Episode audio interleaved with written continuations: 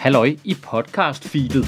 Jamen, jeg skal da bare lige øh, huske at nævne, at jeg tager på turné med mit nye show, Demokrati, til efteråret. Og jeg glæder mig agt op meget til at komme ud i virkeligheden igen og møde jer alle sammen. Jeg håber, du har lyst til at komme. Øh, hvis du har lyst, så finder du en billet på michaelschyt.dk.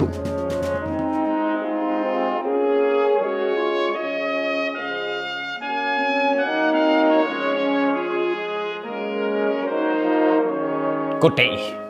Hvis du går ind på Udenrigsministeriets hjemmeside og klikker på fanen Danmark og FN, så står der, Danmark er et af FN's stiftende medlemmer og hovedbidragsydere til FN's arbejde for fred, sikkerhed og menneskerettigheder, hvor blandt andet Paul Hartling i 80'erne var flygtningehøjkommissær.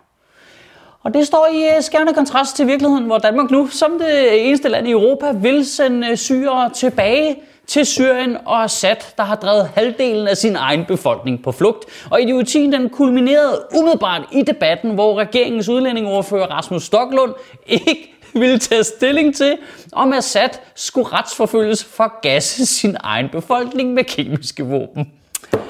Jamen, øh, velkommen til dette fredags tale, hvor vi skal se, om vi skal grine eller græde.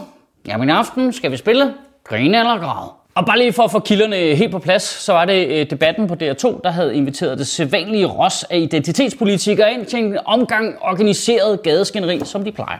Og Clement Kærsgaard stiller det rimelig banale spørgsmål. Skal Bashar al-Assad retsforfølges for de øh, forbrydelser mod menneskerettighederne, han har lavet? Og til det, der svarer Morten Messersmith fra Dansk Folkeparti, citat, det har jeg sgu ikke lige gjort mig de store tanker over. Og øh, Rasmus Stoklund fra Socialdemokratiet svarer, det er over min lønramme at svare på. Okay, okay. Jamen, øh, så får han da for lidt løn. Altså, øh, fordi øh, jeg får da 0 kroner, og jeg kan da lynhurtigt godt lige svare på, om jeg synes, vi skal retsforfølge folk, der bomber og gasser deres egen befolkning. Altså, hvis der er nogen, der er interesseret i hvert fald. Jamen, kan vi ikke lige pause to sekunder, bare lige, bare lige anerkende situationen. Det er to øh, super duper rutinerede politikere, der er inviteret i studiet for at snakke om Syrien, som øh, frivilligt har sagt ja til at komme ind i studiet og snakke om Syrien, som øh, af øh, verden på programmet bliver stillet et rimelig banalt spørgsmål om Syrien, som svar. der sgu ikke lige, der, den har jeg sgu ikke lige tænkt over, du. Puha, den, den er svær, den der. Må jeg ringe til en ven? Nå nej, jeg har ikke nogen venner. Ah, men for pulet fucking kujoner og værnemager, grænseoverløbere, charlataner, fucking taskenspillere, forpulede socialdemokrater, hele banden, mand. Det, prøv, det er den samme gruppe mennesker igen nu, der i deres egen retorik opfattelse er sådan, vi er de hårde, vi skal bare sige fra, vi tør bare stå fast. Som i det sekund, der er noget modstand på vores principper, så bøjer de dem bare, så det ligner et 8 altså.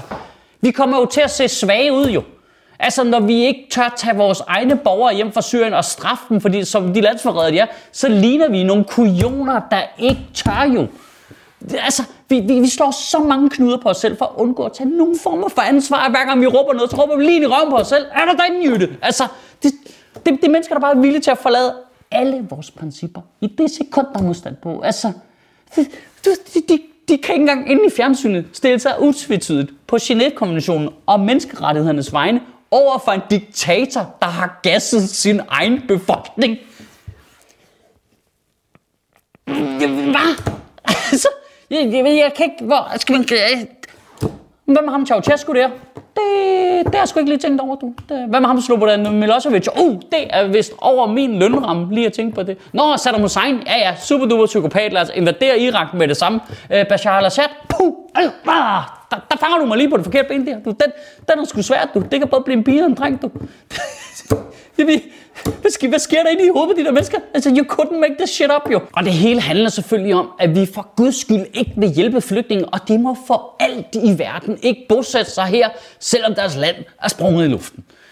Og altså, egoismen, det er så vild på en eller anden måde. Det er som om, vi får gjort det til, at det er synd for os, at vi skal hjælpe flygtningen. Altså, det er helt vildt jo. Det, det, det er som om, det er sådan, det, det er sådan essensen af det der, sådan, den der curlingkultur, vi har bygget op gennem 20 år, hvor alt er synd for os, og alt er svært, alt er hårdt, og sådan, ej, det kan godt være, at deres land er sprunget i luften, men det, ej, skal de blive her? Nej, det er bare ikke så nice, altså. Vi vil ikke engang, vi vil ikke engang have vores egne borgere hjem fra deres land, for nej, det kan jeg heller ikke lide. Det er også, det giver dårlig stemning. Ej, skal vi det? Altså, vi, vi er bare den der, der bor op nordpå, der er helt rige og er ligeglade med alt og totalt usolidariske. Så vi kan ikke lige at blive beskidt. Nej, det er som om vi er sådan hele verdens Nordsjællands børn. Måske det er virkelig det, Mette Frederiksen har ment hele tiden, når hun har sagt, at jeg vil være børnenes statsminister. Jeg vil være de voksne pattebørns statsminister. Uh, og det er egentlig også en træls joke. Jeg føler, at jeg lavede det her, Mette Frederiksen vil gerne være børnenes statsminister, men hun er i virkeligheden tavlig over for børn jokes. Jeg synes, jeg startede og nu er det en helt almindelig pointe, ikke? Nu kan du kræfte mig at læse den hos de der 50-årige mænd, der skriver ledere i politikken. De har også opdaget den pointe nu, ikke? Det føles så hack, ja. ja Mette Frederiksen sagde, hun var børnenes statsminister, men nu putter hun bare børn ned i kødhakker og laver dem til børnefars og laver børnebøffer til sine børnebøkkers, ikke? Til sine børn, børnkers. Ha, ha, hvor ironisk. Det føles bare så hack. Men, men pointen står jo stadigvæk. Det er jo bare vigtigt, at vi lige husker på, at det er jo, det er jo blandt andet børn og unge, som vi nu vil sende tilbage til det regime, som deres forældre flygtede fra på grund af torturfængsler og 0% retssikkerhed. Altså, bare, bare, bare lige så vi lige husker konteksten, der er stadigvæk 6,7 millioner flygtninge internt fordrevet i Syrien ifølge FN, og 13 millioner er flygtet til øh, de famøse nærområder. Altså, de sidder jo ikke der for sjov jo. Altså, hvis konflikten var overstået, så var de jo taget hjem jo. Det er nok en af de ting, jeg hader allermest ved politik det er, når politikerne laver en lov i det her tilfælde, jamen øh, sikkerheden behøver ikke at være særlig god i de lande, vi sender flygtninge tilbage til, fordi de følger en folkestemning i befolkningen, som er lidt, ah nej, vi kan ikke lide flygtninge. Velvidende, at det ikke kan lade sig gøre. Politikerne ved godt, det ikke kan lade sig gøre. Alle de øh, hundredvis af årsværk øh, af embedsmænd, de sætter til at arbejde på noget, de ved også godt, det ikke kan lade sig gøre. Det kommer ikke til at Prøv at tænke på, hvad sådan en mand, der sidder inde i centraladministrationen om mig. Jamen, jeg arbejder bare øh, 80 timer om ugen på noget, der aldrig nogensinde kommer til at ske. Hold kæft. Ah, det, altså, hvis jeg, hvis jeg arbejder i centraladministrationen, så skulle det faktisk stå i min Jeff-kontrakt. Altså, alt arbejde på luftkasteller, det foregår derhjemme under dynen. Vi kan ikke sende flygtninge hjem til en diktator, som de er flygtet fra, uden at have en aftale med regimet. Det kan vi ikke. Okay, og så lad os bare, nu tager vi en stor jathat på her. Lad os så bare lege, okay, vi er fucking renegades. Vi er ligeglade. Vi tager et fly, så propper vi det ind med, fylder det med syriske flygtninge. Så flyver vi derned alligevel til Damaskus. Vi siger til dem, ja, vi er på vej ind, vi har et fly fyldt med Yankee bars, ikke? Så lander vi dernede i Damaskus, og så tyrer vi bare 200 flygtninge af på landingspladsen, og så skytter vi os og flyve igen. Så ville vi jo, altså udover en diplomatisk krise, også stadigvæk have 12-13.000 øh, syriske flygtninge tilbage i Danmark. Og nu kommer der ikke nogen fly ind i Damaskus fra Danmark af jo. Altså, det, det, det kommer aldrig til at ske. Prøv, okay, så prøv at forestille dig det her. Lad os bare sige, at det lykkedes os fuldstændig hasarderet og smule 200 øh, syriske flygtninge tilbage til Damaskus, selvom regimet ikke vil have det. Det lykkedes. Hvad tror du, der sker, når den ene af dem bliver henrettet af Assad, fordi han har sagt noget grimt om ham på Facebook? Hvad tror du så, der sker? Altså, der vil jo være gigantisk ramaskrig. Og ikke bare for sådan nogle internationale, se mig, jeg har fine franske principper-typer, men jo også for den danske befolkning af. Altså, jeg er med på, folk er xenofobiske, men vi er jo ikke ondskabsfulde psykopater. Det er jo bare fordi folk får det indtryk, at vi godt kan sende folk tilbage af politikerne jo. Politikerne giver indtryk af, det kan man godt. Prøv, det, det, er sådan, det, er sådan en, det er sådan en cirkulær idioti på en eller anden måde. Befolkningen føler noget.